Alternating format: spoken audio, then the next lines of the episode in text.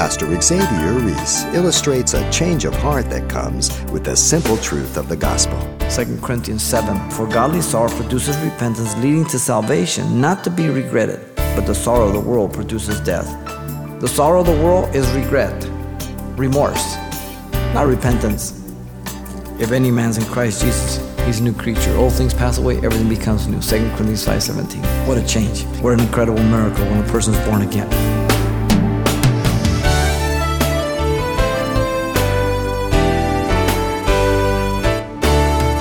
Welcome to Simple Truths, the daily half hour study of God's Word with Xavier Reese, Senior Pastor of Calvary Chapel of Pasadena, California. It goes without saying that resolving a conflict among two disagreeing parties can sometimes be delicate, even tricky, when coming from opposite points of view. But in such a test of faith between followers of Christ, does brotherly love really work? Well, the Apostle Paul has no doubt, as we're seeing with his appeal in a very personal letter to Philemon, offering himself as an example. Paul teaches that the love and forgiveness of Christ is what will see us through every time. Let's listen now to Pastor Xavier continuing a verse by verse simple truth study of the book of Philemon, picking up in verse 8 today. Paul has um, opened up his letter to Philemon with a loving greeting. Now begins to make his intercession for Onesimus here by pleading humbly with Philemon. Verses 8 to 14 is one complete sentence. We're going to look at verse 8 through 11. Therefore, though I might be very bold in Christ to command you what is fitting, yet for love's sake I rather appeal to you, being such as one as Paul the aged. And now also, prisoner of Jesus Christ, I appeal to you for my son Onesimus, who I have begotten while in my chains who once was unprofitable to you, but now is profitable to you and to me. The perspective of Paul regarding his plea to Philemon here is characterized by three things. First, verse 8 and 9, the Apostle Paul refused to use personal authority. Secondly, verse 10, the Apostle Paul requested sensing personal responsibility for Onesimus. And then in verse 11, the Apostle Paul related his personal perspective. Notice um, Paul made his appeal to Philemon based on Philemon's love reputation that he has just finished praising him for. He says, Therefore, though I might be more bold in Christ to command you what is fitting, that word therefore relates back to what he has just spoken about from verse 4 to 7. On account of that I know that you're a very gracious and loving person, that you have such an incredible reputation. On this basis, I am making my appeal to an extent. Yet for love's sake, I rather appeal to you, being such as one as Paul the age, and now also a prisoner of Jesus Christ. Yet for love's sake, I rather appeal to you. Not only is he been a witness of this, but for the, he's just appealing for love's sake, for Christian love. The nature of this love was divine, agape, the very heart and motive of God for the forgiveness and rescuing of all sinners. This is two Christians talking. Paul is old but still in the service of Jesus, a prisoner, doing the work of God. Secondly, notice in verse 10, the Apostle Paul requested sensing personal responsibility for Onesimus. The apostle's appeal to Philemon, again, is out of love. I appeal to you for my son Onesimus. It's a love relationship between these two men. Out of the principle of love, now a love relationship. The pronoun you identifies Philemon. He's the master of Onesimus. He owns Onesimus. He was wronged by Onesimus. And he probably thought Onesimus could not become a Christian. The son Onesimus was dependent on Paul as a father. And the word son there, teknon, means simply an offspring. Paul uses this word many, many times in the scriptures. A spiritual son, metaphorically here. Spiritual relationship. Though he belongs to Onesimus as a slave, he belongs to him as a son. Now, notice Paul appealed to Philemon out of spiritual transformation and spiritual concern, whom I have begotten while in my chains. The person addressed by the pronoun whom refers to Onesimus. He's guilty of stealing from his master Philemon. He was guilty of running away from Colossae. He has made his way to Rome, and he was liable to be punished severely, even to be put to death under Roman law. He's not in a good situation. Yet the person, Onesimus, has been born again. Philemon has a dilemma now. the details of how Onesimus came to be with Paul is not given to us. Whatever the occasion, Onesimus heard the gospel from Paul and led Onesimus to Christ. The runaway slave Onesimus had been born again. The Bible tells us that every person born again is in the family of God. This is despite whatever kind of life they have lived prior to Christ. The love of God for each of us and for others should be without respect. The love of God is to be the distinguishing mark of the Christian and the church. John 13, 34, 35. By this shall I know that you're my disciples, you have love one for another. The love of God is the more excellent way Paul deals with in 1 Corinthians 13, 1 through 8. By speaking tongues of angels and can prophesy or whatever, it's, I, I'm nothing if I have not love. Makes no difference. Paul the Apostle rebuked the Corinthians for going to pagan tribunals to settle problems between believers in 1 Corinthians 6 1 through 6. Listen carefully. Dare any of you having a matter against another go to law before the unrighteous and not before the saints? Do you not know that saints will judge the world? And if the world be judged by you, are you unworthy to judge the smallest of matters? Do you not know that we shall judge angels? How much more things that pertain to this life. If then you are, have judgments concerning things pertaining to this life, do you appoint those who are least esteemed in the church to judge? I say this to your shame. Is it so that there is not a wise man among you, not even one who will be able to judge between his brother? But brother goes to law against brother, and that before unbelievers? Welcome to the church of Laodicea. Interesting. Now, is there a legitimate time for a believer to take someone to court? Yes. If you have taken the biblical steps to try to resolve the matter between Christians, particularly in matters of business, and there is no acknowledgement of the wrong then you need to pray. And God may tell you to just let it go. But then God may say, go. Because if He's not honoring what He did and God doesn't give you a check, then you treat Him like a publican, like a non believer. But that's your decision, it's not a formula. You understand? God will tell one person, let the $10,000 go. And God will tell the other person, Go get your 2000. Why? God's God. He rules your life. Hmm. The problem is that too many Christians are carnal, worldly minded, and are greedy for money. Listen to um, 1 Timothy 6:10 For the love of money is the root of all kinds of evil for which some have strayed from the faith in their greediness and pierced themselves through with many sorrows. Nothing new. The goal of any confrontation is always restoration, not mere castigation. The confrontation is to point out the wrong and for it to be acknowledged and the person to repent. The reconciliation of any two people must be in view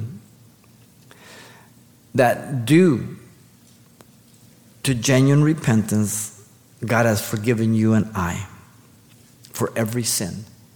And so, likewise, we are to forgive one another in the very same way. Colossians 3 12 through 15. Therefore, as the elect of God, holy and beloved, put on tender mercies, kindness, humility, meekness, long suffering, bearing with one another, and forgiving one another if anyone has a complaint against another, even as Christ forgave you. There's the application. So you must do. Not an option, you must do. But above all these things, put on agape, which is the bond of perfection, what holds everything together, and let the peace of God rule in your hearts, to which you also are called in one body, and be thankful. Very few people are willing to do this verse when they're called to do this. As long as everything's nice in Christianity, we're brothers.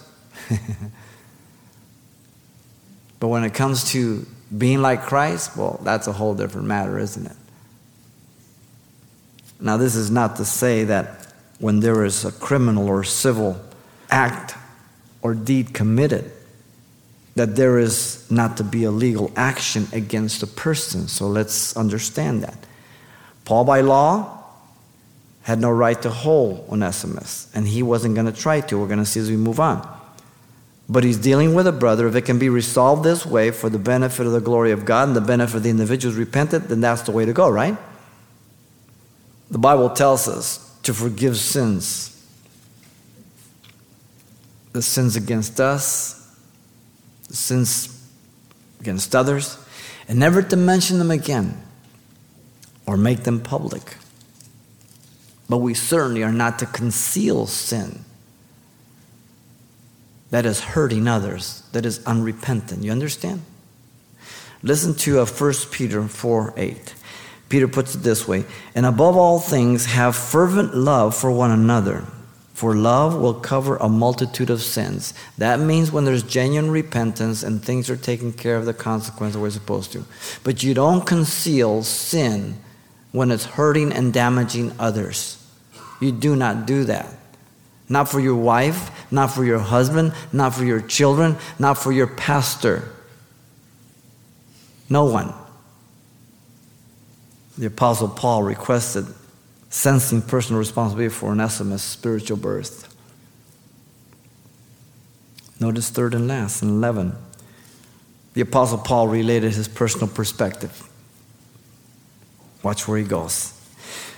Notice the Apostle Paul reminds Philemon of the former life of Onesimus, one who once was unprofitable to you. The pronoun who is to Onesimus. Refers back to him. He's the focus of the letter. He is the passionate interest of Paul here. And this man, as a slave, was supposed to have been a profit in terms of gain, not predictive, to bring profit to Philemon. But instead, he became unprofitable Bad investment. Onesimus was supposed to have been uh, profiting Philemon. He's the owner, he bought him to work. At one time, he was bought, and by the word here, once, is indicative of his past life. But notice Philemon had paid money for Onesimus, and he had in turn cost Philemon even more money. Here's reality. What do I do as a Christian now? he had stolen money and materials of value, probably, verse 18 tells us, and he had run away, being Philemon's property. Philemon has certain rights under the law. The apostle's interceding now that he's born again.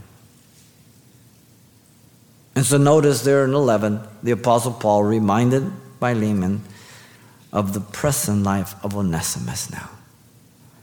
But now it's profitable to you and to me. The apostle pointed out the obvious contrast of Onesimus' life that cannot be missed. The word but is a contrasting conjunction. Once is in contrast to now. The miracle that brought that change was his new birth. Repenting from his sins because he asked Jesus Christ to forgive him.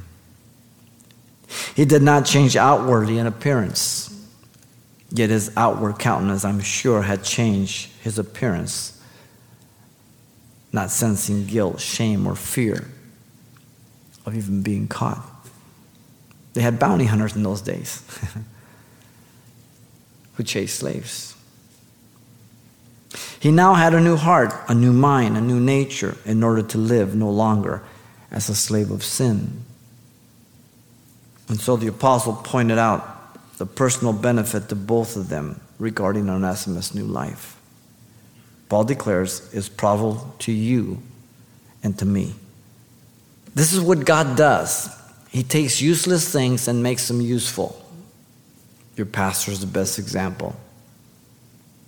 The name Onesimus means profitable or useful. He was a contradiction to his own name before Christ. I was a contradiction, creating the image of God. But I was not living like that. The useful benefit would be not only to Philemon, but notice Paul says himself. Onesimus would return to Philemon and begin to serve him faithfully and lovingly in Christ. Onesimus would also begin to serve Paul in any way that he could for the cause of Christ. A woman was born in 1740 named Ada Take. True to her name, she took everything there was to be had in the way of liberties and license. She died a confirmed drunkard, and altogether she had 700 descendants. Among them, 100 children born out of wedlock. 181 women of the street, 142 beggars, 46 workhouse inmates, and 66 criminals. This woman cost the country an estimated $1,200,000. Quite a lady. The contrast between the old life of sin before Christ and the new life after Christ is as opposite as darkness and light. Man is depraved and has the capacity for the worst of sins, acts, and deeds and thoughts. Romans chapter 1, from verse 18 down to 32, we're told that the wrath of God is revealed from heaven against all ungodliness of men who suppress the truth and unrighteousness due to the rejection and corruption of God and his creation, even to perverting the natural use of the woman and the man. Interesting. Man cannot live right apart from God. The more laws he has, the more rebellious he becomes. When you rule by God, you rule by love. Love submits. Law causes me to rebel. Don't touch wet paint. What do you do with it? You touch the stinking paint. As non believers, there is that rebellious heart. Law provokes us, Romans 7 8 says, but sin, taking opportunity by the commandment, produced in me all manner of evil desire, for apart from the law, sin was dead. Though a person may be moral and live ethically, in their heart they fail. Romans 2 1 says, Therefore, you are inexcusable man, whoever you are, who you judge. For in whatever you judge another, you condemn yourself, for you who judge practice the same thing in your heart, in your mind. Jesus said, He who looks upon a woman with lust, he's committed adultery already, right? The problem is the heart. The drastic change comes through repentance. Paul, 2 Corinthians 7 9 through 10 says, Now I rejoice, not that you were made sorry, but that your sorrow led to repentance. For you were made sorry of godly manner that you might suffer loss from us and nothing. For godly sorrow produces repentance, leading to salvation, not to be regretted, but the sorrow of the world produces death. The sorrow of the world is regret, remorse, not repentance. You're, you're sad about the consequences. You got busted. You got to pay the fine. You're pregnant. Your life's interrupted. Not that you sinned against God. What an incredible miracle when a person is born again. What a change.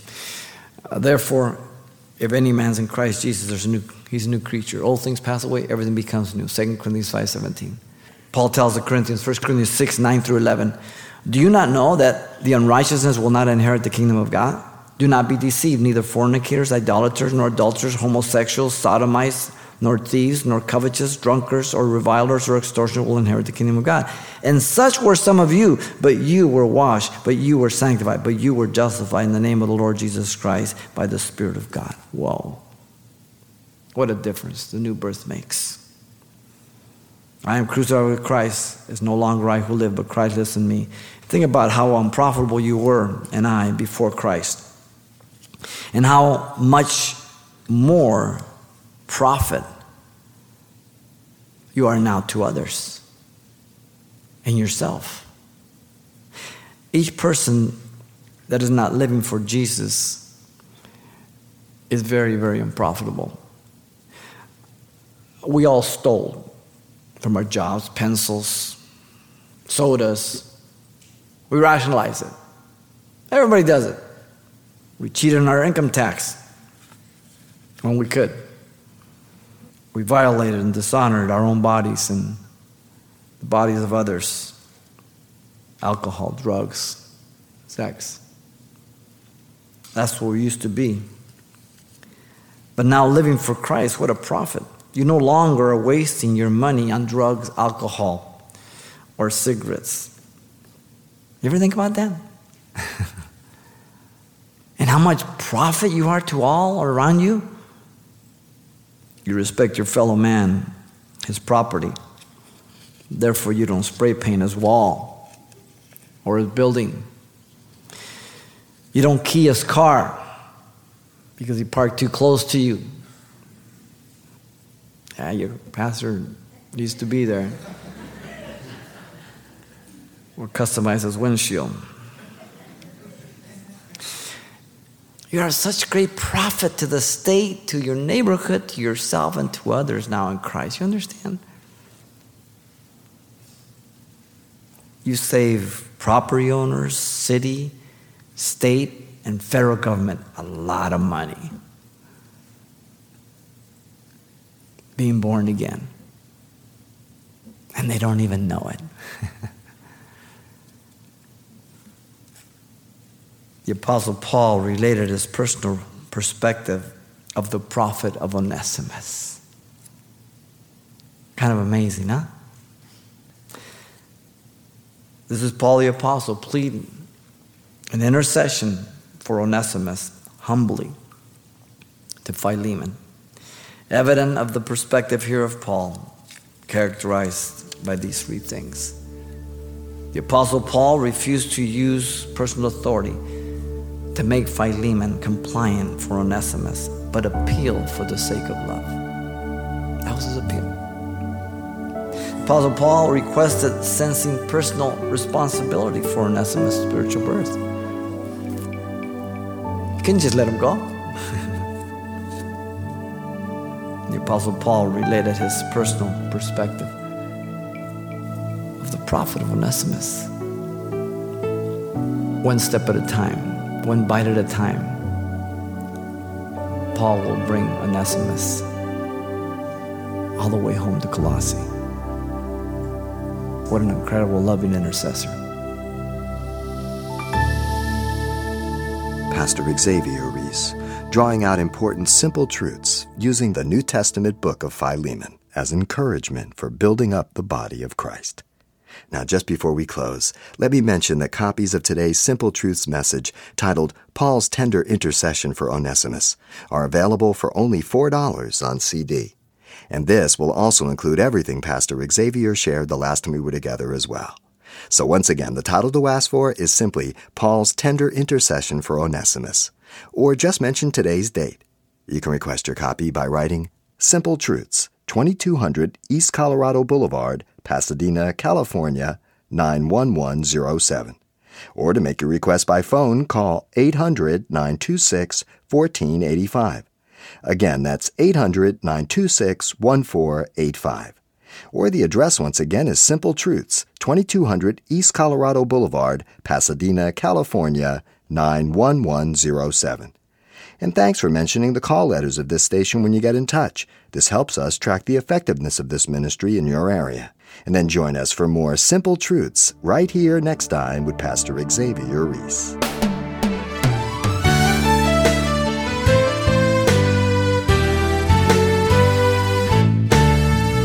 Simple Truths with Pastor Xavier Reese, a daily half hour broadcast, is a radio ministry of Calvary Chapel of Pasadena, California. www.calvarychapelpasadena.com.